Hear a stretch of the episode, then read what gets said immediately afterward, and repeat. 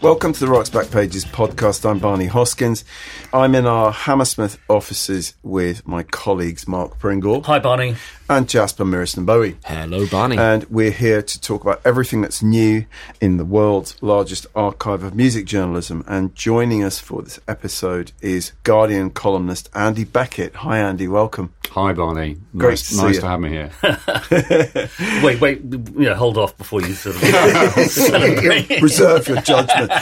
For our listeners, Andy's been writing about politics and pop culture since 1993 and is the featured writer on this week's Rocks Back Pages homepage. He is also the author of three terrific books, Pinochet and Piccadilly, When the Lights Went Out, and Promised You a Miracle. Andy, we want to ask you about your career and more generally about the relationship between politics and pop. First of all, I just wanted to quote the last sentence of your Rocks Back Pages bio, which states, "He still buys music with a weakness for 70s Miles Davis and 80s albums on SST."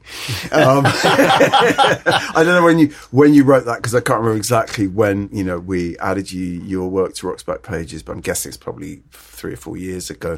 And you still buy albums by Miles Davis and Black Flag. Yeah, I mean, I've kind of expanded into John Coltrane as well now. So through the pandemic, I used to go on these kind of walks into Soho from Hackney, where I live, and go to the various shops that were still extant and buy very cheap John Coltrane albums, kind of almost one by one. Yeah, no, I'm afraid I'm becoming a kind of typical middle-aged man, sort of liking jazz and then, you know, a bit of punk nostalgia, but I live in a Café Otto in Hackney, so I do see quite a lot of new music there, but those are not things I tend to buy. It's more things I just go to hear. Yeah. Mm-hmm. So I'm not totally fogey-ish. My son is... By the end of this episode, it might be. My son is very into kind of 80s and early 90s hip-hop, and I've got lots of that from previous lives, and so I occasionally have moments of impressing his friends where they kind of pull out my... you know, Public Enemy vinyl or whatever. Nice. Yes. Nice. So I have a tiny bit of credibility in the family music culture, but only a little. When and how did you first get into music? Do you remember? I mean, I was born in 1969, so I kind of first got into music properly very beginning of the 80s, really. Mm-hmm. So it was sort of that English electronic pop music, really kind of soft cell, and then ABC, I guess, less electronic, but that kind of stuff. I really, really liked that, quite dramatic. Mm-hmm. Kind of English synthesizer pop. That was my first, and I used to, you know, tape stuff off the radio. I wasn't buying it at that point, but that was my kind of beginning. Right. And yeah, I like the drama of it, and I like the way it's quite concise, and it seemed quite modern as well. Yeah. At that stage, when I was 11 or 12, I didn't want stuff that had been made in the 60s, and as we know, that stuff was much harder to get then as well. So in a way, you couldn't access older pop music as easily. Yes. So yeah, I was very passionately into that kind of stuff. And then when I was a bit older, sort of 14, 15, then I got more into kind of, you know, guitars and Lloyd Cole and things like that. And at my school, at secondary school, a lot of people I knew were goths. And I had kind of contempt for them in a kind of grand way and thought that I was much more adventurous because I liked things on SST records from America, and I thought goth was all a bit kind of tame. I may not think that now, but I quite like Bela Lugosi's Dead. I quite like that song, but that's a bit better, I think. Bela Lugosi's dead, the bats have left the bell tower, the victims have been bled, red velvet lines, the black box. Bela Lugosi's dead. Yeah, it was kind of electronic music, and then it was kind of guitars, and then once I was at university, which in the late 80s, then it was kind of rave culture and that whole thing. And I've always kind of liked sound. I've always been interested in like what it sounds like. Has always been the most exciting thing. I think it took me a long time. Maybe I needed to kind of grow up a bit to realise that lyrics were really important as well. But for a long time, it was almost like if it sounded interesting, that was what kind of drew me in. Yeah, I mean, I'm still that way. I'm not sure I know this, a complete lyric to a single song. You still never listened to a single lyric in the history of rock and roll. You know, the bits drifting, but for me it's always been actually just the sonic impact. I sort of agree to some degree. I mean, I think what's the point? If it's primarily about the lyrics, well, you can read them, you can read books, you can read poetry, you know, and so music is surely above all about sound. Yeah, and I think maybe especially in that time from the sort of 70s to the 90s where sound could change quite quickly because the technology was changing quite quickly. So things could sound totally different 3 years later than how they sounded before, and that's quite exciting to follow. And obviously they're still changed now, but I'd argue maybe sound-wise the change is more incremental, at least in Western kind of pop music. I think it's not maybe changing as fast as it was then, but maybe that's not right. I disagree purely because I'm starting to hear stuff for the first time, I can say for a long time, I'm hearing stuff I've never heard before. And also, I think, as you're talking about kind of hip-hop, but I think that what hip-hop did was set a whole train of ways of making records, which is continuing to this day. Mm. And the other thing is, of course, is pointing at Jasper's laptop, the ubiquity of laptops. I mean, things like grime couldn't exist without cheap PCs. Did you write any, like, music journalism per se before you... The earliest pieces we've got from, like, 93... The Greil Marcus interview. Did you write any music journalism as such? When I was at university, I worked for a student paper that me and some friends had set up in quite a Thatcherite kind of way. We set up our own paper. And I wrote quite a lot about music for that. What was that called? It was called The Word. No connection to the TV programme. They copied us. They copied us, we claim. Right. Yeah, so I wrote about music a bit then because I obviously like music. And then I went to California to do a journalism sort of professional degree because I wanted to be in California for a couple of years. And I think it almost seemed like the obvious, I know about music, so I'll start there. And I was living in Berkeley where Greil Marcus obviously lives. And so... that was kind of the first big piece I did for a British paper because I was like, oh, he lives up the road. If I ask him nicely, maybe he'll talk to me. So I had, after that piece, I had a brief phase of thinking maybe I'll be a music writer for a newspaper. And I did some other pieces for The Independent on Sunday about music. But then I think I kind of realised quite quickly I love music, but maybe I want that to be a pleasure rather than a professional thing. Yeah. And also, I kind of thought, do I want to sit in the room with a lot of musicians for the rest of my life? I'm not deriding musicians, but I kind of thought, I'm not a musician myself. I just kind of thought, have I almost got the confidence to do that? Yeah. And I think that was part of it. So had I been offered a job as a kind of music critic, and obviously I would have taken it, but I think quite rapidly I thought, actually, this is just going to be a thing I'm into rather than what I write about. Yeah. Fair enough. But then since then, I've written about it intermittently ever since.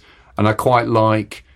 journalists as a reader who have unexpected interests, so if someone thinks, Andy Beckett's a rather earnest political journalist, if they then see I know all about, hardcore in the early 80s, that might intrigue them, because as we'll get onto, there's a really interesting kind of porous boundary between what is and isn't political and music that is overtly political and is more subtly political.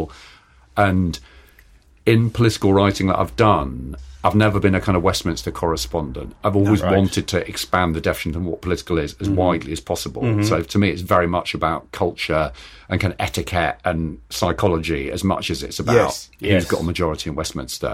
Yeah. So retaining some interest in music is really important, I think, for me professionally. You are one of my favourite Guardian columnists, really, for those reasons. Having said that, I read both When the Lights Went Out and Promised You a Miracle without knowing that you were into music at all. I mean, even though there are musical references in Promised You a Miracle, the title, of course, is a Simple Minds track. But I wouldn't have known about, your interest in SST records.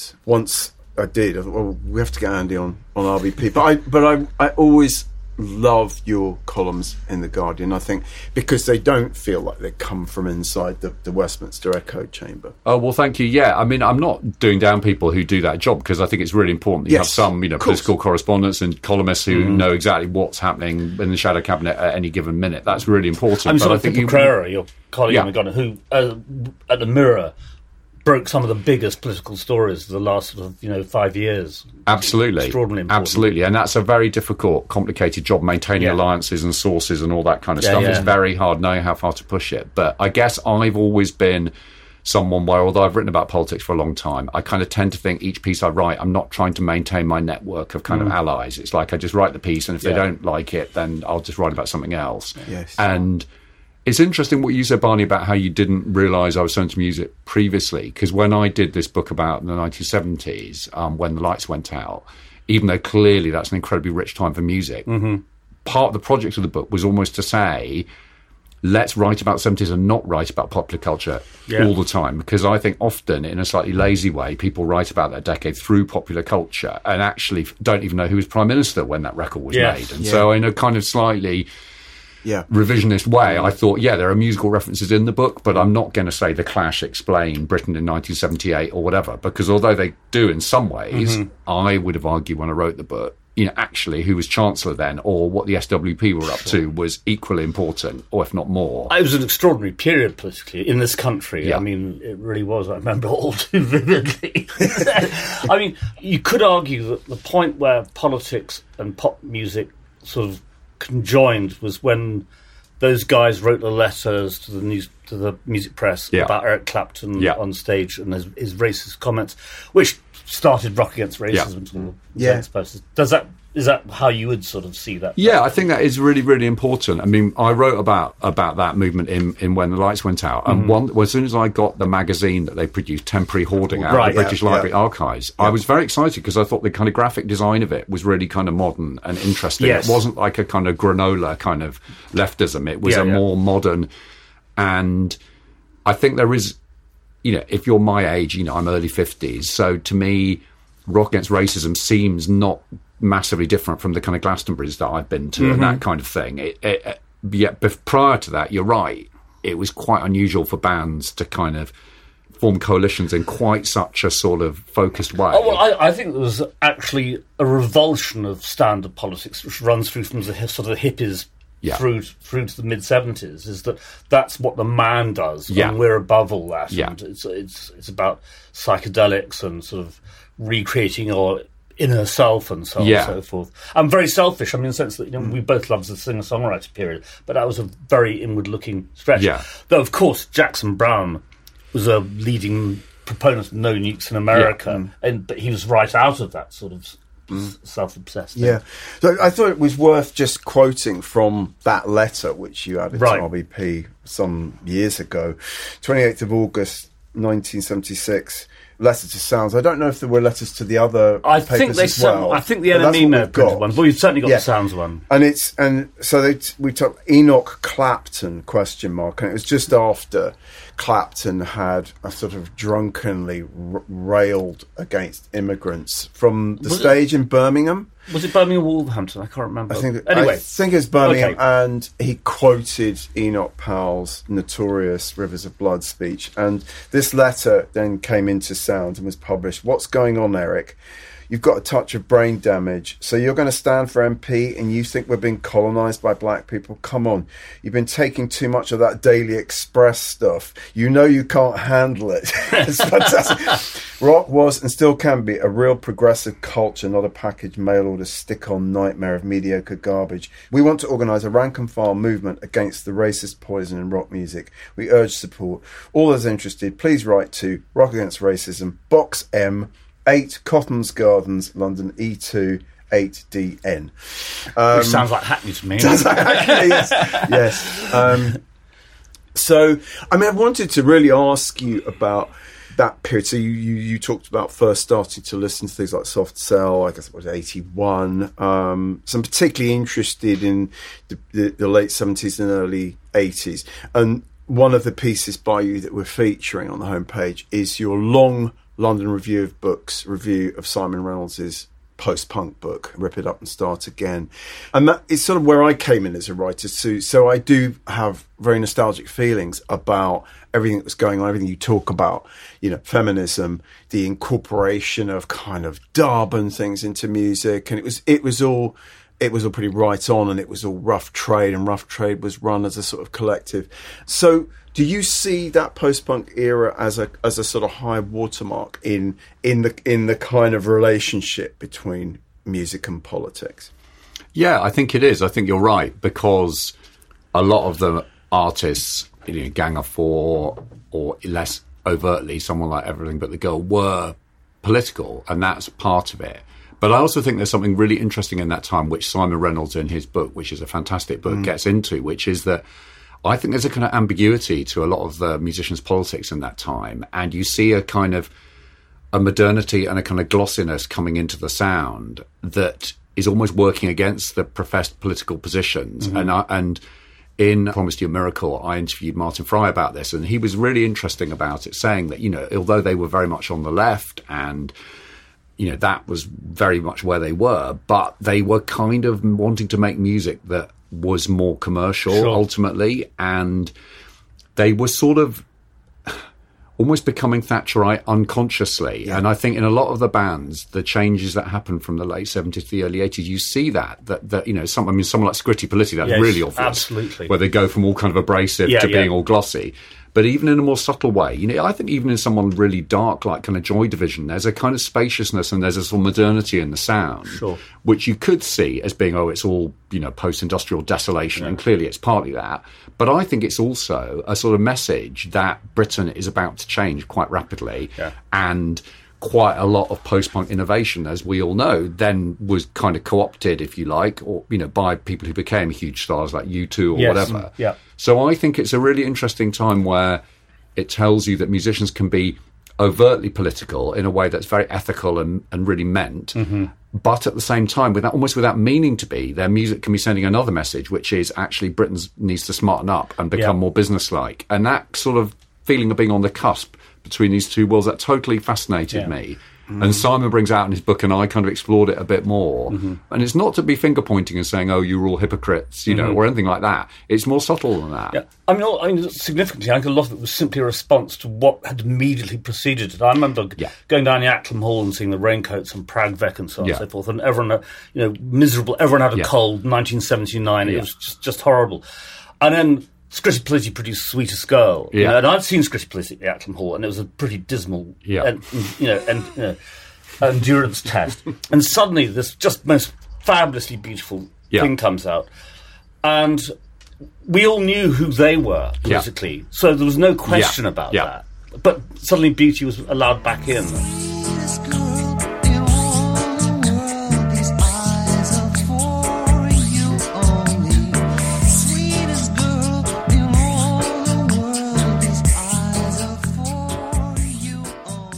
I think that's exactly right, that these changes are, you know, they're not necessarily conscious. No. You know, I get that.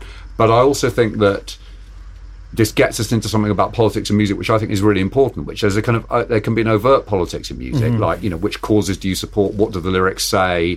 What are your kind of ethics and how you deal with, you know, people who buy your records or whatever? How do you vote? How do you vote? Yeah. But I think there can also be an unconscious politics, which is like the sound, your general kind of affect, you know, what signal is that sending? What's the racial makeup of the band? What's the gender makeup of the band? And what I are the crowds like at your gigs? You know, how do people behave when they... Exactly. When they feel an affinity towards what you represent? I think that can be a bit looser. Exactly. But I think there's an interesting conflict in what you were just saying before that, which is that the kind of the heart of it is how can you justify wanting to be successful and commercial while also making political statements, and how do those two things mesh in a capitalist way? And that's a huge tension, obviously, for anyone who's involved in kind of cultural production, is, you know, exactly what happens when that commerce becomes more important. And obviously a lot of those post-punk bands, I would say, broke up quite quickly because they couldn't process that kind of question. But I also think that there is something, you know, pop music is very complex kind of form, and so it can be political on a lot of different levels, and they're not necessarily all meant, and sometimes they can be read different ways. You know, you could read certain kinds of music and say, well, that's a rather right-wing kind of sound on some level, but to someone else it might sound different. So these meanings aren't even that fixed.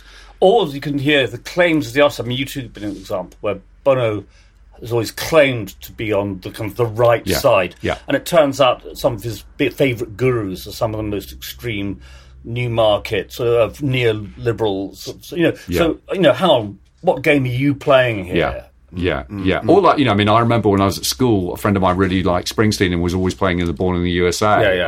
And you know, I didn't realise till I was about 18, like years afterwards, that was meant to be kind of the anti-Vietnam War, kind of anti-status quo, because I just heard that kind of big drum sound and the sort of glossy, and I just thought, this is, and obviously a lot of people who like Springsteen still like that song in a kind of, in inverted commas, right-wing sense to this day. If you just sing the chorus.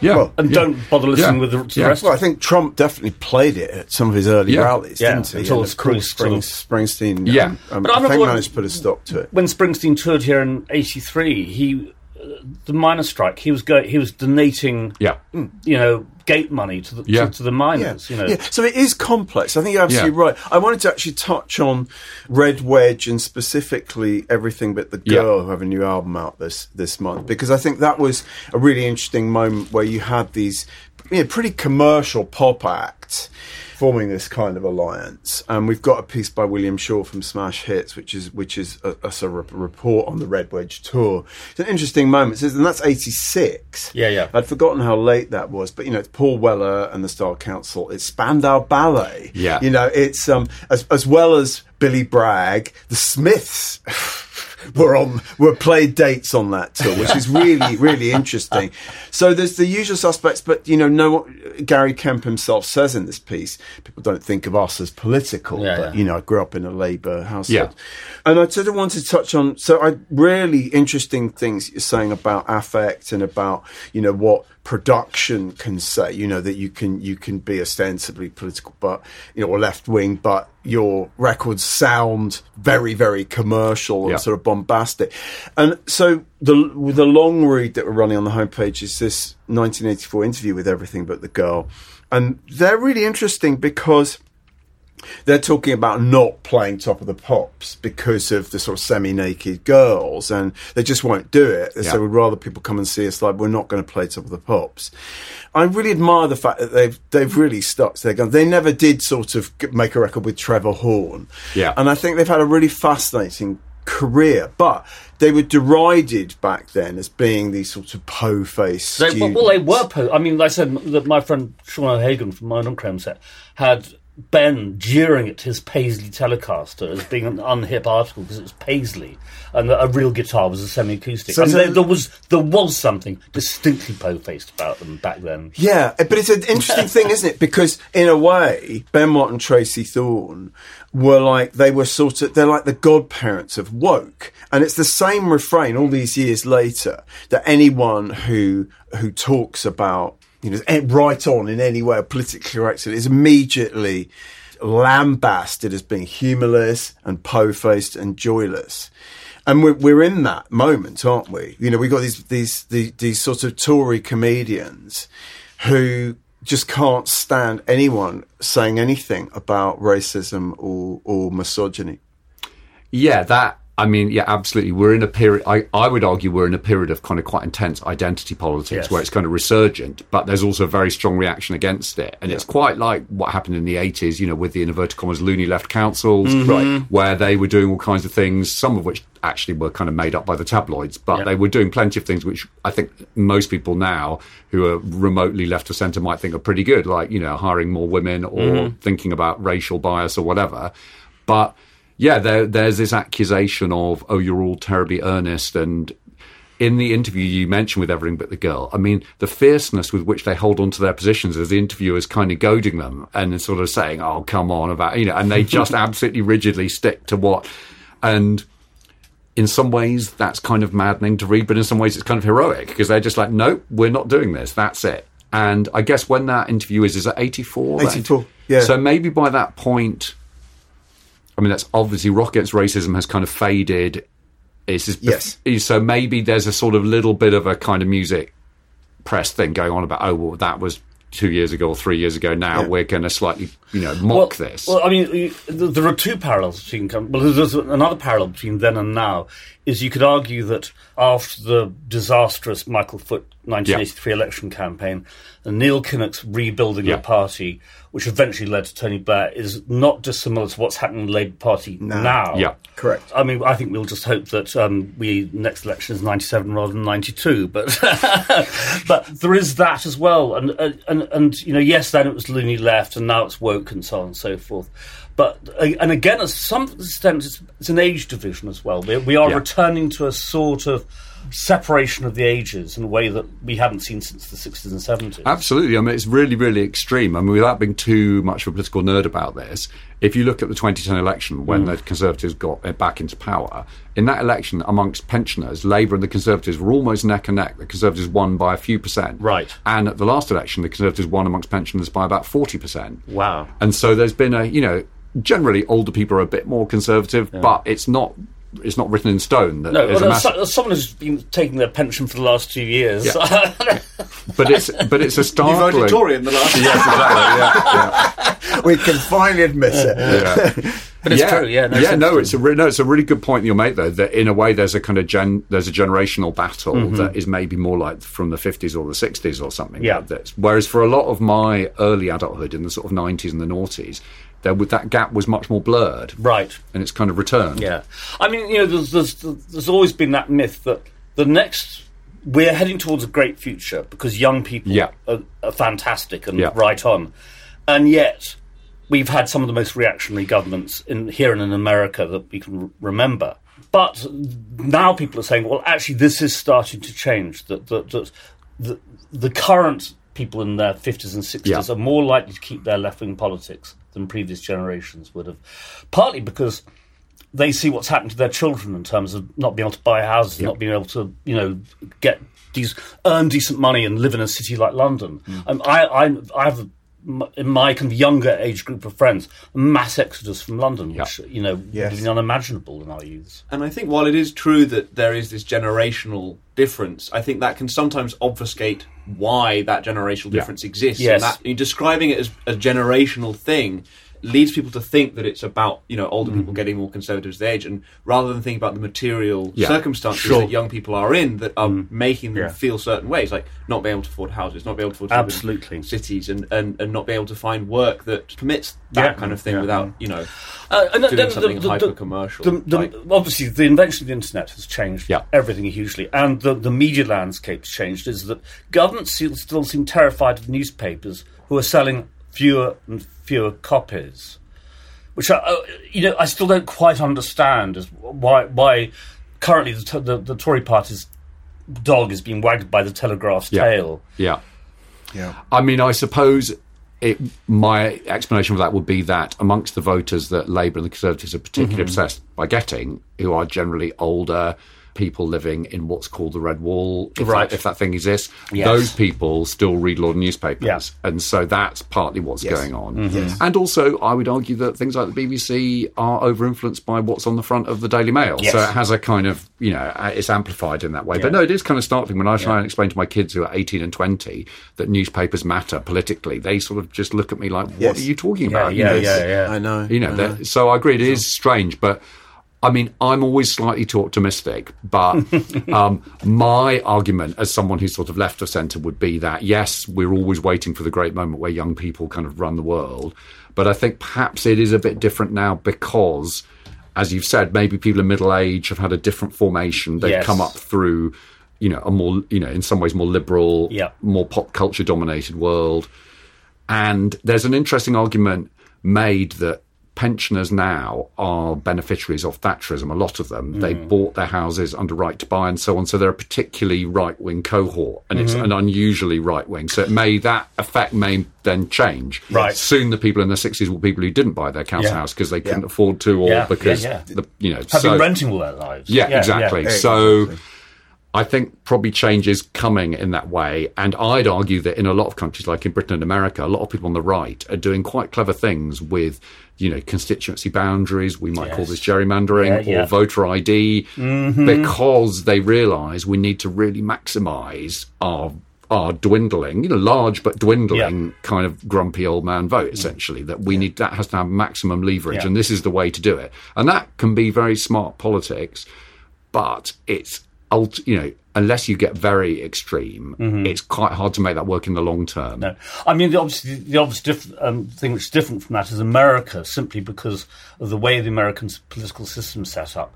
We could be looking at a future of electorally minority Republican administrations. Yeah, absolutely. I mean, in a way, arguably, that's all, you know, the Republicans have you know, somewhere like Texas is fascinating, that Texas, you know, by most counts is a majority Democratic state in terms of who lives there. Yeah. And yet the Republicans control every level of government. Yeah. And they do all kind of, I remember I went to Austin once years ago, and obviously Austin, you know, relatively liberal. Very liberal. But they've gerrymandered it so that every single bit of Austin is like a kind of the pointy bit of a slice of pizza. Yes. So there's a huge rural hinterland for each. So even in Austin, I think, a lot of the elected positions are held by Republicans because they just incorporate these country areas into the same. Yes. So You're right, in America it is a bit different. And you have a system where you have two senators from every state. Exactly. So a state which has a population of 200,000 to 300,000 has the same number of senators in California or New York. Yeah, sure. Can we briefly go back to 1981? I think that's always a good... and slightly more parochially. Oh, sorry. You know, no worries. we quite enjoy it when someone phones in to the podcast. Yeah, it's Keir Starmer's just ringing to say, you need to talk about orange juice. Yeah, fantastic. But I thought it would be a good moment to just talk about the week's audio and hear a couple of clips from that. So, Mark. Yeah, it's The Beat, been interviewed by John Tobler in 1981. David Steele and Ranking Roger, the one who failed to go on and succeed afterwards and the unlikely one who did massively well afterwards with Fine Young Cannibals. And, well, we'll listen to the first clip. They're talking about political involvement and... unemployment. And unemployment, that's right. Stand up, Margaret, stand up, please, stand up, Margaret. You tell me how can it work in this all white law? What a short chap, listen, what a third world war. It might not be particularly fashionable at the moment to talk about unemployment or whatever, but it's getting worse and worse. And it's just like our way of saying, yes, we can see it. I don't think it's going to change much. You seem to be a band that gets involved in causes. You know, like the No, we get involved in the world outside. And seeing England's in such a state at the moment, you have to get involved in things like that. I mean, like, unemployment and, like, I don't know, like, nuclear power is where we've done benefits for both of them. And it's like... just thinking, like, it's your life that's being messed around with, that's why we've done it. And for unemployment, what happens, like, in 10 years' time when probably I won't be able to find a job? You know, gotta fight for that. It's everybody's future. Oh, stand down, Margaret, stand down, please, stand down, Margaret. I say stand down, Margaret, stand down, please, stand down, Margaret. We must mention the fact that in the last podcast episode with Rob Dickens, there was this splendid story about when Madonna first came to London and she didn't turn up for her first interviews the next day because, to quote Mr. Dickens, he said, "What word shall I use? She had been partying with Ranking Roger." 2 years after this. So they go on to talk about changing producers. Malu Halassa's book on the band. Malu Halassa is a writer I'd like to get hold of for Rocks Back Pages very much, if that's at all possible. Anyone out there know of her whereabouts, put her in touch. About their Go Feet label, about working with the Congo, Cedric Miten. The Congo's been absolutely one of my favourite bands, and so that is very interesting. Saxa, they're wonderful old. In fact, it wasn't that old. He's only in his 50s. Probably younger than us. It wasn't significantly younger than me. He was taking a back seat, and his son Lionel taking over, doing cover versions. Their new single hit it. But we'll listen to the next clip. It's about their opposition to nuclear weapons.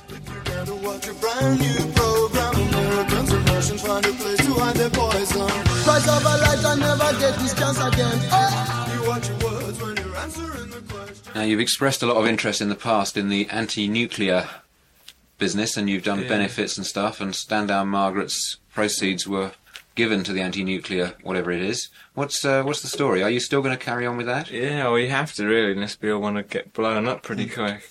I mean, we just come back from America, and the feeling there is so weird. I mean, everybody in Washington was totally out of their brains. I mean, I don't know if you know the story about Washington, is that everybody goes out of their brains on cocaine. I mean, I'm not particularly into that sort of thing at all, but that's what all the generals and... Anyway, maybe we shouldn't talk about that anyway, but the anti-nuclear campaign, it's very important to us, because unless something happens pretty quickly... I mean, you just imagine millions of people in Britain, and just to think, if we carry on having missiles in England, which are controlled from America, that means your life is being handled by a maniac who's got control over a red button. You know what I mean? And that's from the other side of the world. It's very frightening, though, because we could die in the next 3 years. Like, all we're trying to do is get a few facts over to people. It's a post-compulsive family entertainment. Everybody's in the bunker. Everybody's getting pushy. Beat the others round the head. Beat the others to the button. I mean, you know, we can laugh at their sort of reasonably naive approaches, but I mean, I remember vividly when the cruise missiles started arriving at Greenland Common and so on and so forth, and the rhetoric of Ronald Reagan was, who'd only just been elected, that 81 was... he won in 1980, but become president exactly in 81, And the rhetoric that he was using, and that Margaret Thatcher was happily joining in with, was really unnerving. I was living in a council flat in Bowen, 14th floor, and I used to have nightmares of mushroom clouds rising over what would have been Romford, you know, being my view. So, if it gets into your head to the point where you actually have nightmares about nuclear war, it just shows how one felt it, sort of. No, it was a scary time. I mean, my dad was in the army, and we were living in Germany then, right, and quite near the border. And, you know, they used to test, you know, various sirens on the base where he was and stuff. And, you know, I can remember as like an 11-year-old, it would go off and you think, is that a test? Yeah, seriously. Yes, it was that. Yes. And there was all this stuff up on the posters, I remember, in the building where he worked, where, like, you know, Russian tanks could be here in 2 hours or whatever, you know. And right. Very real. Yeah, it was, absolutely. And I think, obviously, a lot of musicians, I mean, you know, all sorts, I mean, sort of Kate Bush and This Heat and all kinds of people, all kinds of musics were very preoccupied at this time, UB40, with the possibility of nuclear war. Yeah. Yes. And that was a massive politicising thing, wasn't it? Absolutely. I mean, again, another parallel with now, the Ukraine invasion. Yeah. And suddenly the absolute possibility that via the use of tactical nuclear weapons on the battlefield could expand into a proper nuclear conflict. I didn't think we'd ever be back here again. I thought those, you know, when the Berlin Wall came down, you know, 89 and so on and so forth, I thought that those days were over. Well, you know, they ain't. Yeah. I mean, just to put the interview in context, you know, because we were talking earlier about the early 80s period, and although The Beat were not on two-tone, they were from the Midlands. Yeah. Their first single was two-tone, I think? That's probably right. I can't remember. Madness, sorry. Yeah, but they came out of the same scene and were involved in the same politics and benefits and stuff like that. Actually, it saddens me that people don't talk about The Beat in the way that they talk about the Specials anymore. I mean, I'm not saying that they ever made a record as great as Ghost Town, but they were quite a exciting outfit. I love it. I bought Hands Off She's Mine and then the first album, and I sort of rapidly went off them. First of all, I hated Stand Down Margaret because the sort of didactic, over-direct political lyrics just don't work for me. They never really wrote good enough songs, actually, you know. No. And people don't really talk much about them anymore. No, it's interesting. Yeah, you're right. They're not so much part of the story, are they? No. Going back to Ghost Town, though, I think that is the video for Ghost Town, that kind of famous video. I think that's a really interesting example of inadvertent politics in a video, because clearly the song is about kind of social decay and tension, and it's a melancholy video. And they're driving through London, and they go past at one point the NatWest Tower, which had been built in the late '70s. And one thing I think is fascinating is, almost without knowing it, or perhaps exactly without knowing it, they're driving through the very place which very soon is going to become the centre of Thatcherism and her takeover. So the song's meant to be about, you know, Britain in decline, etc., and melancholy. And actually, it's showing you these big city edifices, admittedly kind of moody black and white, but essentially they're missing the story. It's like the story's right in front of them. They're driving past it in the car. That is the place that is going to replace your version of. And, you know, that's not to do the song or the video down at all, but I think you can even see that moment is even in that video. I mean, though I will say kind of against that is that at the time when that record came out, we all absolutely knew what it was about. And that it really... I mean, it was the year of the riots in Brixton and so on and so forth. And it absolutely captured... Oh, no, I understand. It's one of the great political records. But there is an irony that in the video, it's like they're just driving past the place, you know, that literally, you know, 3 or 4 years after this song comes out, people in that building are going to be remaking Britain doing all the cocaine that Ranking Rogers is talking about. Exactly. No, it's also an extraordinary piece of music, Ghost Town. Oh, it is. You listen to it today, it's just unbelievable. Yeah, it is. This town is coming like a ghost town. All the clubs have been closed down. there's so many things that we could talk about in this theme. So many extraordinary political moments. Obviously, we could do like 3 or 4 hours on the history of politics and pop, and we're not going to do that. I wanted just to mention the feature on the RBP homepage tries to sort of stretch from kind of the early 60s folk activism through to, there's a great piece that Lisa Verico wrote in 2016 called Where Are the Political Pop Stars? So, you know, and in between those two polls, there's everything from sort of, you know, the MC5 to Mick Farron to the Dead Kennedys to Sun City, Steve Van Zandt. You know, I mean, there's lots of kind of nodes along the way. So we've added this Peter, Paul and Mary piece that Maureen Cleave did in 1963, where they're talking about, you know, that they want their message to cut through, even though their albums are selling lots and lots of copies. You know, their main concern is that their social and moral messages are penetrating and cutting through. I just wanted to mention what sort of got me thinking about this partly was that I've just started reading this book by an American writer called Jeff Charlett, I'm not sure how you pronounce his name, called The Undertow, which is basically about the, you know, the rise of American fascism. One of the things that's interesting about it from our point of view is that it's bookended by these two really interesting, beautifully written chapters, quite kind of Greil Marcus-y type chapters. The first one is about Harry Belafonte. Right. And the last one is about the Weavers, and specifically Lee Mays. Yeah, yeah. But it just, in both of these, I mean, I found it shocking to read them, and I mean, I'm ignorant of just how brave both the Belafonte and the Weavers were. We didn't have the blacklist here. Yes. No, and that really defined certain sections of the American left. The American right too. There's a shocking story of Belafonte and Sidney Poitier flying into Mississippi at the time of the civil rights, when the three activists were murdered, and how they're chased by the Klan through the night. I mean, it's just like... But in Washington, people like Pete Seeger have been blacklisted. Sure. Simply for possible association with communists and so on and so forth. Yeah. That's one thing that we didn't have in this country. We didn't have that massive abiding fear of communism.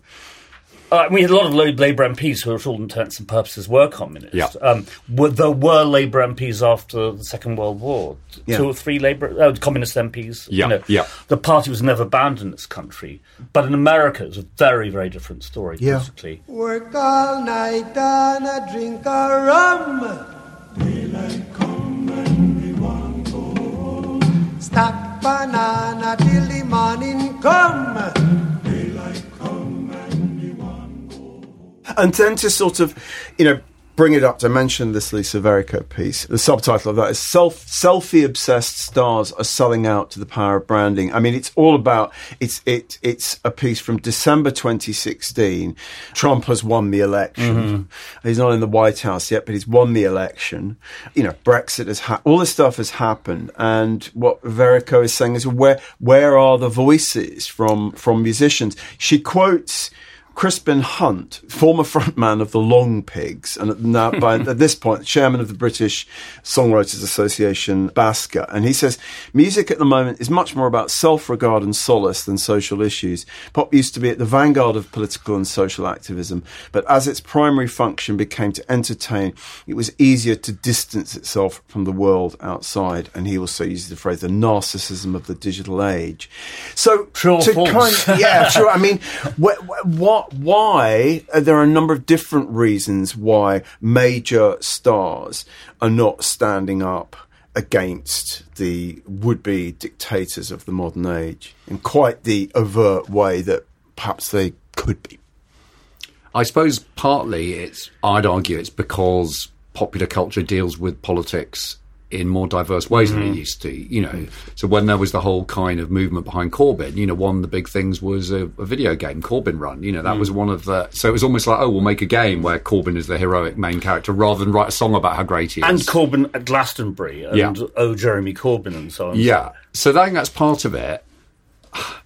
It is puzzling, though, really, because I'd argue we're in a really quite politicised time, unlike 10 years ago, in good and bad ways we are, and politics is something I think people are more interested in than they were, especially younger people who you would think are a big group of consumers for kind of pop music.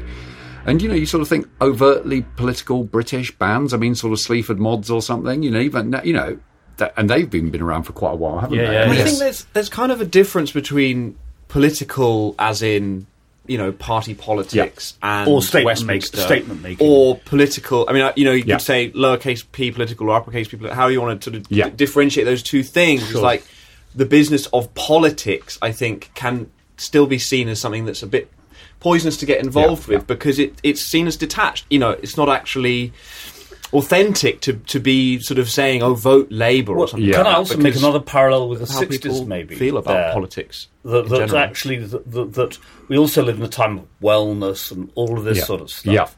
Yeah. And so we've, in a way, become more inward-looking in a similar way to the way the hippies were quite inward-looking in that respect. And in the same way as that pop rejected politics in the late 60s, maybe that sort of side of the culture is doing the same thing again, whilst at the same time all this other shit's going on. You know, the Black Lives Matter and the really important things, you know. Yeah, I think that's true. I mean, on the other hand, I'd say maybe in ways that are less direct, pop music still has been quite political in Britain the last 10 years. I mean, you think of kind of grime or the rise of kind of British hip-hop, and I know there's a kind of blurred distinction. I think, you know, and I'm saying this obviously as a white person, but I think that has said something quite important about black identity in Britain and has made black people more visible. Yes. And I think that is a kind of profound political kind of change. And it might not be yet manifested in Westminster because a lot of black voters are in safe Labour seats, and so arguably in our electoral system they don't have that much clout. Mm-hmm. But I think the visibility, you know, when I was into hip-hop, you know, as a much younger person in the 80s and 90s, the idea that there'd be lots of British rappers and that there'd be lots of those people who American rappers would want on their records would have seemed totally far-fetched. Yeah. And then I remember when Tricky started, I was really into him in the sort of early 90s and Massive Attack and that whole thing, and that seemed like quite an important moment. And obviously grime and everything around it is that, but on a much bigger scale. Yeah. And so I think it's not necessarily that the black artists are saying we stand up for particular causes, but although obviously some grime artists did get behind Corbyn and that was probably quite significant. But I think that's kind of an example of almost like an indirect politics being important. Question for the new Prime Minister. How do you have a heart so sinister? How are you so wasteful when people are dying in Somalia, Afghanistan, Egypt, Libya? The irony is we have no business in Syria. But kids. And another thing which relates to that, we were talking about Rough Trade and the importance of labels like Rough Trade, that grime was effectively a DIY homemade thing. And yes, the major artists have gone on to major labels and selling large amounts, but it's a homegrown scene, very much in the way that the DIY post-punk scene was. Yeah.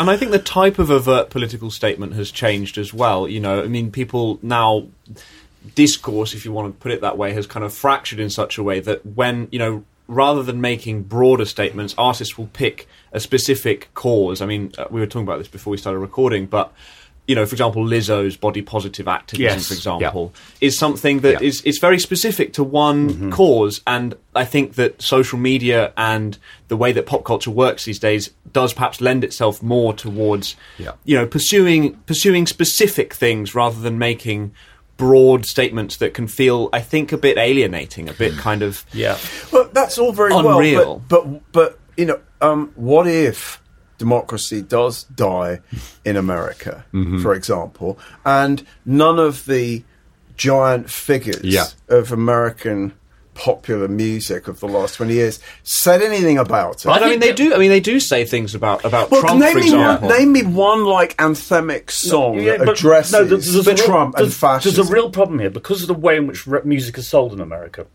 It's really easy to shut people up. I mean, the Dixie Chicks really came up with some radical stuff, and their careers just absolutely novedived. They didn't get played.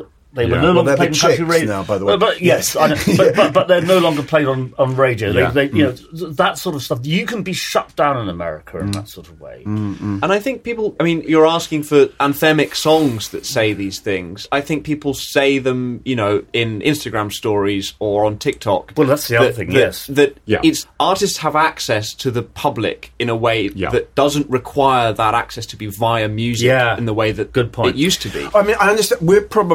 I'm probably nostalgic for a time when records like Shipbuilding, Free Nelson Mandela, Ghost, etc. Yeah. Were, they really spoke for us, I suppose, in a way, and maybe that nostalgia is misplaced. Well, no, but it's, again, you're talking about a much more limited landscape. Exactly. Yeah. You know. Now the landscape is as wide and as deep as you know. So I don't think anything can ever have that sort of power. No. I mean, Kendrick Lamar is making extremely political records and saying, even in his lyrics, very political things. Yeah. Mm. Just as one example, but again, I think the terms of the engagement have kind of changed in a funny sort of way. Yeah. This piece, Lisa, she makes a very good point, and this is now 6 years ago, over 6 years ago.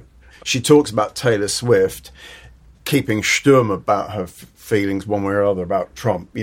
She can't afford to, because broadly speaking, half her audience was Republican and half was red and half was blue. Yeah. She couldn't afford to alienate 50% of her fans. Mm. But there's a in a sense, what you've said has answered this point. She quotes Amanda Ghost in this article, who had been a musician and was at this point an executive, and she says she sees a brighter future for 2017. I honestly think Trump could be pop's saviour. The prospect of President Trump is horrifying, but it reminds me of the Thatcher and Reagan years and how fantastic pop became in their wake.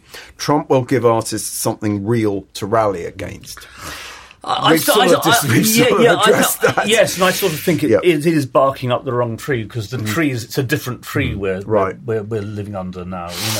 But I think the point about the divided audience is right. Barney's point that it's when things are so polarised, because we know that in the early 80s, lots of lefty British musicians were putting out records that were being bought by people who didn't agree with their politics. People would be like, oh well, I just like Two Tone anyway. Yeah, yeah. Yes, and so it wasn't quite such a the Two Tone skin head audience. Of course.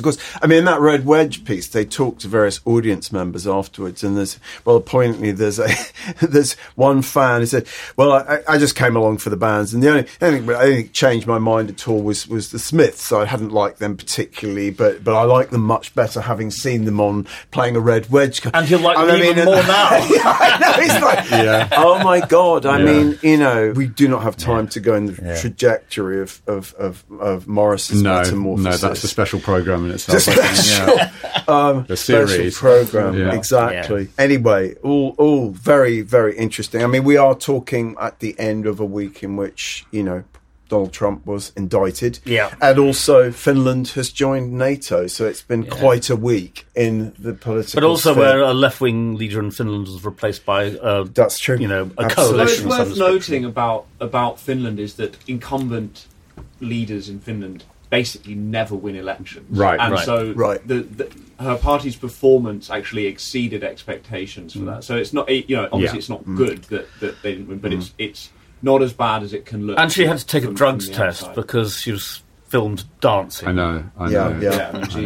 I want to mention one more thing which did cheer me up this week before we go on to the library highlights was Reba McEntire, who was a sort of pillar of the Nashville establishment in the 80s and 90s, standing up for trans rights in Tennessee, which... Good for her. I mean, again, I've said I'm too optimistic, but I do think it's interesting when you see these signs that people in inverted commas conservative, there's subtle changes, and I spend too much time reading right-wing newspapers in the British Library for my own research purposes.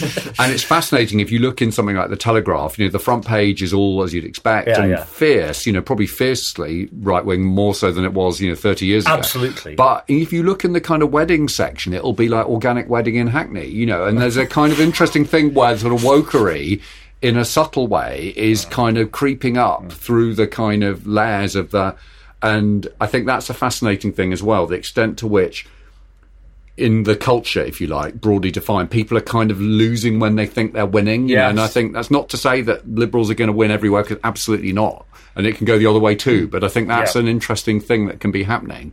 That all kinds of stuff which, in the 80s would have been seen as completely insane, by people on the right in Britain, is now standard even in right-wing parties, like we need to have an ethnically diverse base of candidates, for example. Yes. Yeah. That would have been seen as a loony left kind of Ken Livingstone idea. Yes. Now that's just kind of standard. Yes. So there's kind of complexity in how the culture sort of moves politically, and it's never, I would say, it's never moving in one direction at once. Mm-hmm. It's kind of simultaneously getting more right-wing and left-wing at the same time, depending on who you're talking to and about what. And also just because there are different forces pulling in different directions. Yeah. So there are economic forces, there are social forces, and they are actually, you know, they're diverging. The economic forces are...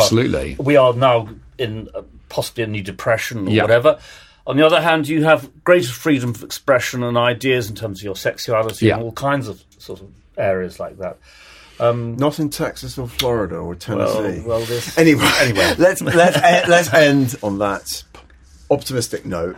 We do also need to talk about two major figures that we've lost in the last week, namely Ryuichi Sakamoto and... It's slightly easier to pronounce Seymour Stein. So Sakamoto, most people will know from either, you know, Yellow Magic Orchestra or Merry Christmas, Mr. Lawrence, and Jasper. Titanic figure in Japanese music. I mean, you know, and that band, Yellow Magic Orchestra, each member of it did really interesting stuff. And it's funny, we were just talking yesterday, we were talking about video games. They were one of the first groups to sort of recognise the idea that video game music could be interesting. Yes. And that was a Radio 3 slot dedicated to video game music, which I think is just kind of marvellous. I love some Yellow Magic Orchestra stuff. I love some of his solo stuff. I think he just was a fascinating kind of guy. And I think that Merry Christmas to Lawrence, I think he was quite pissed off by the fact that he was kind of just typecast as a Japanese villain in that. Yeah. And I think that a lot of appreciation of Japanese music is kind of coloured by a certain typecasting of Japanese people in that way. But there's a lot of stuff there that's well worth diving into. Yellow Magic Orchestra passed me by that time because it just wasn't an area I was listening to. But so many of my friends whose opinions I respect have been raving about him on his death. I'm going to do some serious revisiting.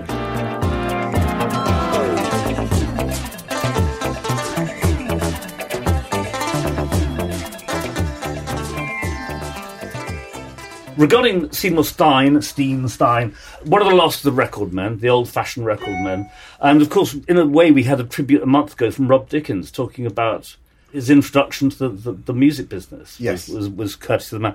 Really important, you know, Ramones, Madonna, so much kind of interesting stuff. Absolutely, incredibly important. And somebody who was a real sort of fan and very eclectic in what he liked. That's really interesting to read about. I mean, people say you don't get record men like that anymore, and I don't think that's true. There are people who run some of the quasi-independents in London, in England in particular, who I'd categorise as true record men. But there was that point in the 90s when all the labels were being bought up successfully until you basically had three massive combines, Phonogram, and you know, and that killed the classic record man. It became accountants, it became profit driven, and he was a real record man. Yeah. Isn't that a very good Bell and Sebastian song, Seymour Stein? Is that by them? They did write a song because he signed them to Sire. Yeah, I mean, obviously, because I don't listen to lyrics properly, I've never really bothered following them, but there's some sense in the song that he's like coming to like listen to them play and then going off on his jet plane again afterwards and everything, and it's very evocative. Because, you know, we had Chris Blackwell on the podcast, and he's a true record man too, and I think there's something I love about these people who kind of senior in the company but can absolutely determine an aesthetic and an approach to and talking of the great record men, I mean, one of the things that happens when we lose major figures like this is that at least one or two of our writers send in things. I wrote this piece, I did this interview with Seymour. We actually got this audio interview sent in by Jason Cohen, where he, in turn, is talking about another great record man who is the mentor for him, which is Sid Nathan of King Records. Yeah. So he talks a lot about, you know, he basically moved to Cincinnati from his native New York to work for Sid. No Sid Nathan, no James Brown, no funk. I mean, it's kind of Yeah. That, isn't it? Yeah. And you think of a lot of these people as pretty kind of ruthless and pretty cutthroat, but you listen to the way Seymour talks about Sid Nathan, and there is, you know, genuine like affection there. So you think this guy can't have been that ruthless. I mean, maybe the royalties are a bit sketchy, but you know. but also they have a kind of interesting sort of internal conflict, don't they? Because they're sort of music fans and they're always sort of trading off between what's going to be adventurous and what's going to sell and all those. So those conflicts that are within musicians and within fans and are there in them. And they're white Jews more often than not. Often dealing with black music. Both minorities, both victims of the Ku Klux Klan and so on and so forth. Yes, you know, there's all kinds of complications there. Which that's another podcast. Interesting. Yeah, and there's a couple of Sakamoto pieces that are on the homepage at the moment. One from Elle magazine, of all things, Mark Derry, asking Sakamoto, particularly about Yellow Magic Orchestra, which is interesting, and Jim Sullivan, an interview from 1998 for the Boston Globe. So, yeah.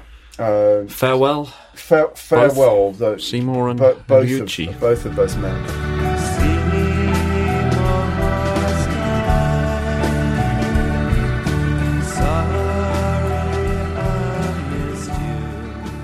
And at this point, Andy, Mark's going to tell us about some of the pieces he's added to the library. If there's anything that kind of rings a bell, inspires you to say something, please jump in. Yeah, Hullabaloo 1967, Paul Nelson reviews Sgt. Pepper's Lonely Hearts Club Band. This is what went in last week. And he says, here at last, for enjoyment and edification, we have the first Joycean pop album. Listening to it is like solving a delicious puzzle. You think as you tap your foot. Joycean, the first Joycean pop album. I put that quote on Facebook and got some pretty interesting responses. He also says, with this album, undoubtedly their masterpiece, the Beatles emerged with Bob Dylan as the major musical forces in the golden age of pop music. Sgt. Pepper's Lonely Hearts Club Band. Is that a Freudian slip? There's a Freudian slip if ever wasn't. Is that rarity among popular records, a completely realised, relaxed and successful work of art? So that's Andy, that shows critics can be totally wrong then, can't they? You know?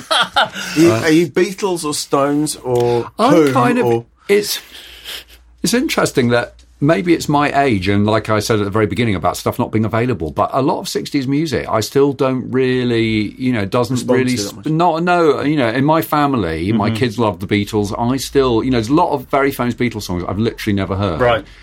But interestingly, with my kids, they know all about the Beatles, and Mick Jagger went into a restaurant when my son was working, and my son didn't know who Mick Jagger was. And I thought it was really interesting. The Rolling Stones, you know, enormous thing, very important, all the rest of it. Partly because they never went away. Maybe they that's just it, sort precisely. Of like, kind of, you know... Right. Yeah. Right. This is really interesting. This is Barry Kane interviewing Joan Armatrading in Record Mirror 1978 in real light of what we've sort of been talking about. Very prickly interview, because she could be very prickly. I mean, she's a really interesting woman. And he keeps on asking her about being black. Yes. And she says, don't ask me about contemporary race problems. I refuse to voice an opinion publicly. I may talk about it to friends, but I don't want to see what I think politically in writing. Which I kind of get, you know, because in a way she's been pushed into a corner by the left-wing press. So you should be one of us in this respect, you know. And yet she's writing these intensely personal songs. Difficult sort of path to tread, isn't it? Yeah. You know, the fear of alienating people who might buy your records by being too outspoken. And certainly, that's a long time ago to be in that situation. Yeah. Or that becoming the one thing that people know about you. I mean, maybe this is quite famous, but I remember some point in the 80s, the NME did something where they asked all these musicians, you know, who do you vote for? And everybody said, I vote Labour, except for Gary Newman, who said, I vote Tory. Yes. And it was like, you know, a sort of excruciating and probably career-damaging thing for him to say. Yeah. And although I, at that point, I think my politics were quite unformed, but I don't think I was a Tory. But even so, I kind of thought this is a bit unhealthy on some level, that he's, you know, that Gary Newman and those amazing sort of songs from that period in the early 80s were sort of suddenly coloured with the fact, he's a Tory. Yeah, right. And now we've learned a lot more about Gary Newman, the fact he's autistic and so on and so forth. You know, just sort of again changes that landscape. So although part of me was kind of pleased that they were all Labour supporters, but part of me thought there's something a bit queasy about this, that, yes, that it's this like blanket position that you have to hold. Sure. Yeah. This week, Jimmy Page. Well, we've got two. We've got Jeff Beck and Jimmy Page separately interviewed, which is sort of two ends of Jeff the same Beck, shelf, you know. Brexiteer. Was he? He was. Oh, God, it's dismal. All those sorry green belt rock squillionaires were voted leave. Or that's really interesting. Yeah. I mean, Daltrey. I've got to be, a long time ago I posted a quote where Paul McCartney was saying the worst thing, we shouldn't go into Europe because it means we'll lose feet and inches and miles, and we'll have to drive in kilometres. And it's just like, you know, get a grip, man, you know. And we haven't. You won't be able to get PG tips anymore. Exactly, we've still got them. Yeah. So this is him talking about Led Zeppelin 4. It says it's not going to be called anything. It's a nonentity in the marketplace. Nonentity in the market? Non-entity. Non-entity. Well, it was printed as nonentity, you know. It's not going to have a title. There's four runes or symbols on it. Each of us has picked one. And then Leah says, but the fact is there were so many foul-ups by engineers, basically engineers. Andy Johns deserves to be hung, drawn and quartered for the fiascos he played. Oh. Well, so you know, but mild slapping of the wrist. Well, yeah, but remember, this is Andy Johns who had sailed too close to Keith Richards, and I posted that on Facebook. Someone, I forget which album's been produced. They said he was falling asleep at the mixing desk. He was nodding out. Well, they fucked up. They tried to mix When the Levee Breaks at Sunset Sound, and it came back to London and put it on, and it just sounded awful. Well, you know, all sitting there going, "What the fuck have you done to this?" Yeah. Epic, yeah, but fucking blues. We mixed a bunch of stuff at Sunset Sound with Susan Rogers, and we brought it back to London and sounded shit too. Yes, something happens on the flight back. Flight back. Let me see what else have we got here. Any fascinating? Oh, this is great. Talking Heads, Tina Weymouth and to Chris Heath, smash hits 1985. First she says, "I love Madonna. I'm all for her. I just love the joy in her voice. I think she's got a lot of balls and she's very funny. I love to read her interviews. I love crucifixes because there's a naked man on them. I think that's wonderful. Here's a girl just like Prince who lost her mother young and she's got a daddy fixation." And then she goes and say, he, David Byrne, has been indulged. That happens to a lot of creative people. They've been indulged as children by their parents and are allowed to get away with murder. He knows it. I love Talking Heads interviews from that period because she's so rude about David Byrne all the time. Well, I mean, I did this interview with them in 83 in Maryland, I think it was. They played a show. It's like some of this. It ended up in the Stop Making Sense film. And I interviewed Byrne, who was really very odd, difficult man to interview. And I then went to the other changing room where Chris and Tina were sitting. And they were like, "So how was David?" You know, it was like, and I sort of said, whatever he had, some of the things he'd said to me, and they were like looking at each other, rolling their eyes. She never really forgave him for making her re-audition for the band when they got signed. Right. You know, which is a pretty... It was a very, very divided camp. Yeah. I mean, the shows were extraordinary. But... So that whole thing about when they first started and how they dressed in that kind of preppy way, particularly him, it's interesting. I mean, I didn't know any of this stuff. The sense that he actually was pretty conventional and sort of, you know, patriarchal and all the rest of it. It wasn't just like a kind of art look, you know, actually who he was. I mean, and we talked about Gary Newman, but I always felt Byrne is somewhere on the spectrum. I think. Mm. Yeah. I mean, it was one of those I did love about Talking Heads. Yeah. And I loved that first album so much, and they looked so different that I was like, wow, what does this mean? What is this about? Yeah, I liked them, and I fell in love with them around Remain in Light, and you know, I just thought they were just fantastic band. Yeah. Lastly, Sun Ra, Gene Santoro, the late great Gene Santoro, for Pulse 1987. This is Sun Ra in just full flow. "The creators use me because people are ready for something better. I do what the creator tells me. I'm not a man, I'm really an angel. I'm not a minister, a preacher, or a politician. There is no classification for what I'm here to do." And he goes on to say, "Sun Ra is the only name that can help planet Earth. Now that words have gone bad from the Tower of Babel, I don't want anyone to worship me or my people. I just want to get this planet back on its feet." Fabulous. Did you ever see the orchestra at Café Otto? I've got a neighbour who I go to a lot of music at Otto with, and he loves the orchestra and is always trying to get me to go. Yeah. And the only time I've seen them, I think I decided at the last minute, actually I am going to go. And I got there and it sold out already. You could basically stand by the door, and the door kept swinging open. And so I had about half an hour's worth just like standing in the doorway. And although I've become more of a jazz fan, I liked it, but I wasn't quite as mesmerised as he was. So you haven't gone from Miles and Coltrane. You haven't gone into planet space. Yeah. But I saw, not yet. Yeah. Not give me time. Spaceship. Yeah. I may have been that show. I saw the post Sun Ra Orchestra at Café Otto, and they'd come from the end of a long European tour. And half of them about 80 years old, and they were tired, and it really didn't light up at all. But I'm very fond of Sun Ra. You know, I think he's... Remind me of his the name on his birth certificate that we were. Oh God, it's Blount. It's Herman Blount. I think. But I think it might be pronounced Blunt in America. Okay. I think it's just the spelling of Blunt. So Herman Blount Jr. It's a great name, isn't it? So that's the beginning of his desire for transformation was there. I know. Fantastic. Yeah. Space is the place. Space is the place. Space is the place. Yeah, space is the place. Out of space. Anyway, that's my lot. But what about you guys? You got anything? So yeah, I was going to mention, first of all, an Ian Winwood live review of Queens of the Stone Age at the Mean Fiddler in London, partly because the three of us certainly are all big Quatsa fans. And it's a great review in Kerrang in July 2002. Queens of the Stone Age know what they're up against, and they can only do all they can do. There's a skit on Songs from the Deaf that takes the form of an announcement by a slick-voiced, entirely typical American FM radio disc jockey. KRDL 109, he says, "Curdle, we spoil music for everyone." And this is very true. There are so many forces at work that are busy spoiling, souring and corrupting music for everyone. I thought it was kind of interesting in terms of what we were talking about, the sense that nothing is validated without a sponsor attached, a capitalist organisation looking for its aspirational demographic. The Warped Tour is sponsored by Vans, the Osbournes is brought to you by Christ Knickknacks. The sense that bands are making increasing numbers of allowances with video, with celebrity, with the fusion of music and marketing, and these evils are becoming more and more necessary, blurring the line between integrity and opportunity to the point where it seems as if only a relic would protest. They are making allowances, as are we, the listeners. The beauty of Queens of the Stone Age is that there are no allowances to be made by either party. Within the heart of this beautiful, vibrant music is a sense that every day is anything can happen day. It might end in a mansion, it might end in a skip. It doesn't really matter. And the fact that they don't care means that you can. There is nothing they can say that can't be sung.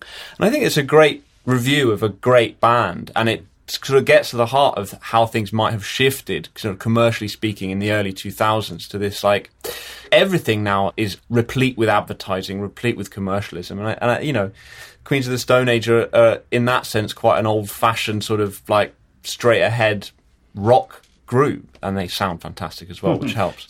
And also something we haven't really talked about, which is just the expense of kind of live music. And you know, and I understand there's all kinds of reasons why that's happened to do with the economic model kind of breaking down, but that's in a way political, isn't it? Because that's excluding, you know, I'm like a sort of middle class guy who writes for The Guardian, but a lot of gigs I think I'm not paying 50 quid, 80 quid or whatever, because it kind of really...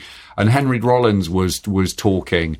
And I thought with my SST obsession, you know, I've never seen him do a spoken word thing. And, you know, I looked up and it was kind of 50 quid. And I was thinking, you know, and just, it made me think, well, am I going to go? You know, and then even if you do go, it makes it a slightly, it changes the texture of the experience a bit because it's become a kind of boutique edition kind of event. Yes. Right now there's this extraordinary row about Bruce Springsteen and Ticketmaster. That's right. This and Robert Smith of The Cure has weighed in big time, hasn't he? Yeah. I mean, it's interesting that Bruce Springsteen, Mr. Right On back in the 80s, it seems pretty chip. And given he's just sold his songwriting catalogue, hasn't he, for millions to one of these companies that are buying up catalogues?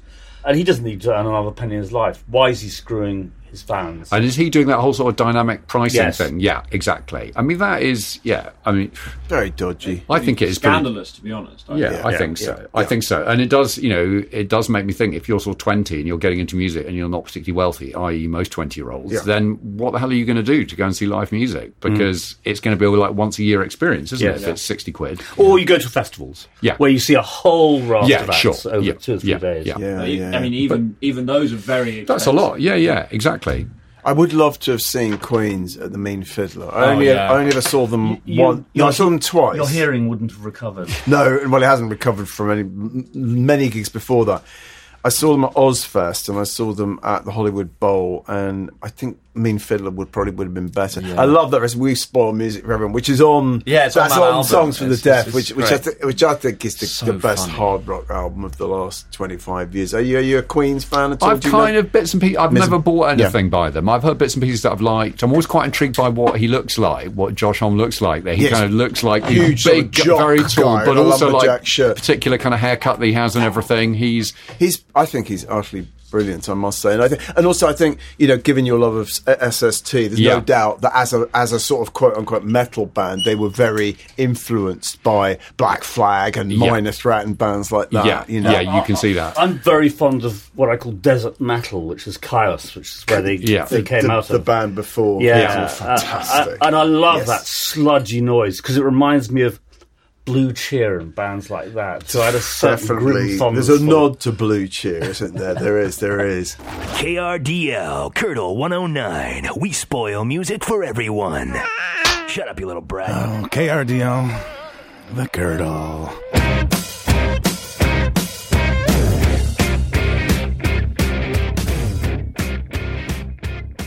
Jasper, is there there's one more piece, which is Edwin Pouncey, who was that masked man in The Wire in June 2015, and he's talking about the way that dancehall and reggae kind of started taking inspiration from spaghetti westerns. It's just a fun little piece. The Lone Ranger, Clint Eastwood and Lee Van Cleef ride again as dancehall DJs. The Jamaican obsession with celluloid gunfighters dates back to the rise of reggae in the late 1960s, particularly Lee Scratch Perry's work with the Upsetters.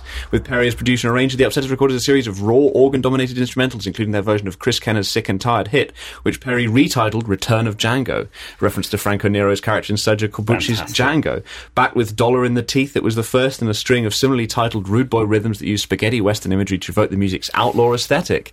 And when Perry titled one track Clint Eastwood after the star of Sergio Leone's Dollars trilogy, he inadvertently started the spaghetti western naming trend. It's just a fun little thing. It's kind of like, you know, one of those just little episodes in music history that Edwin Pouncey's picked up on, and I just found it a very entertaining little thing, because I have a soft spot, I have to admit, for spaghetti westerns and the music of spaghetti westerns, so it's interesting to me that kind of travelled to Jamaica and became something. It's almost analogous to Wu-Tang's obsession with, like, kung fu. Yeah, very much. It's very interesting. Very much, but Return of Django, wonderful stuff. Yeah, well, that's it. That's great. That's a great. I shall read that story. Well, I think we may be drawing to a close. We're done. This is what we're saying more brusquely. We're done, mate. But it's been really wonderful speaking with you, Andy. Thank you so much for coming in. Thank you. I know I've really enjoyed it. Career and your interests and musical tastes. It's excellent. We can resume our conversation about British Trotskyism. Yeah, absolutely. That's the real reason I'm here. Wonderful. So finally, just to say, do visit Rocks Back Pages, where subscribers can read over 50,000 articles and listen to over 800 audio interviews with everyone from... Who is it? Everyone from Arlie and ZZ Top. Jimi Hendrix to... Well, audio's from Jimi Hendrix to Kate Bush. Check to see if your local library subscribes to RBP, and if not, maybe suggest they take a free trial of the world's largest archive of music journalism. And we will be back in a fortnight, and we'll see you then. Thank you so much. Thanks, Andy. Thanks Andy. So much. Bye. Bye.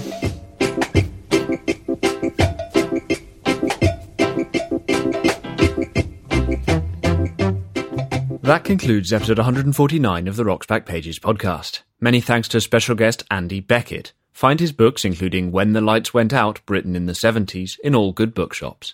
The hosts are Barney Hoskins and Mark Pringle, and it was co-hosted and produced by Jasper Morrison Bowie. The Rocks Back Pages podcast is part of the Pantheon Podcast Network. You can find thousands of articles, as well as hundreds of full-length audio interviews, at rocksbackpages.com.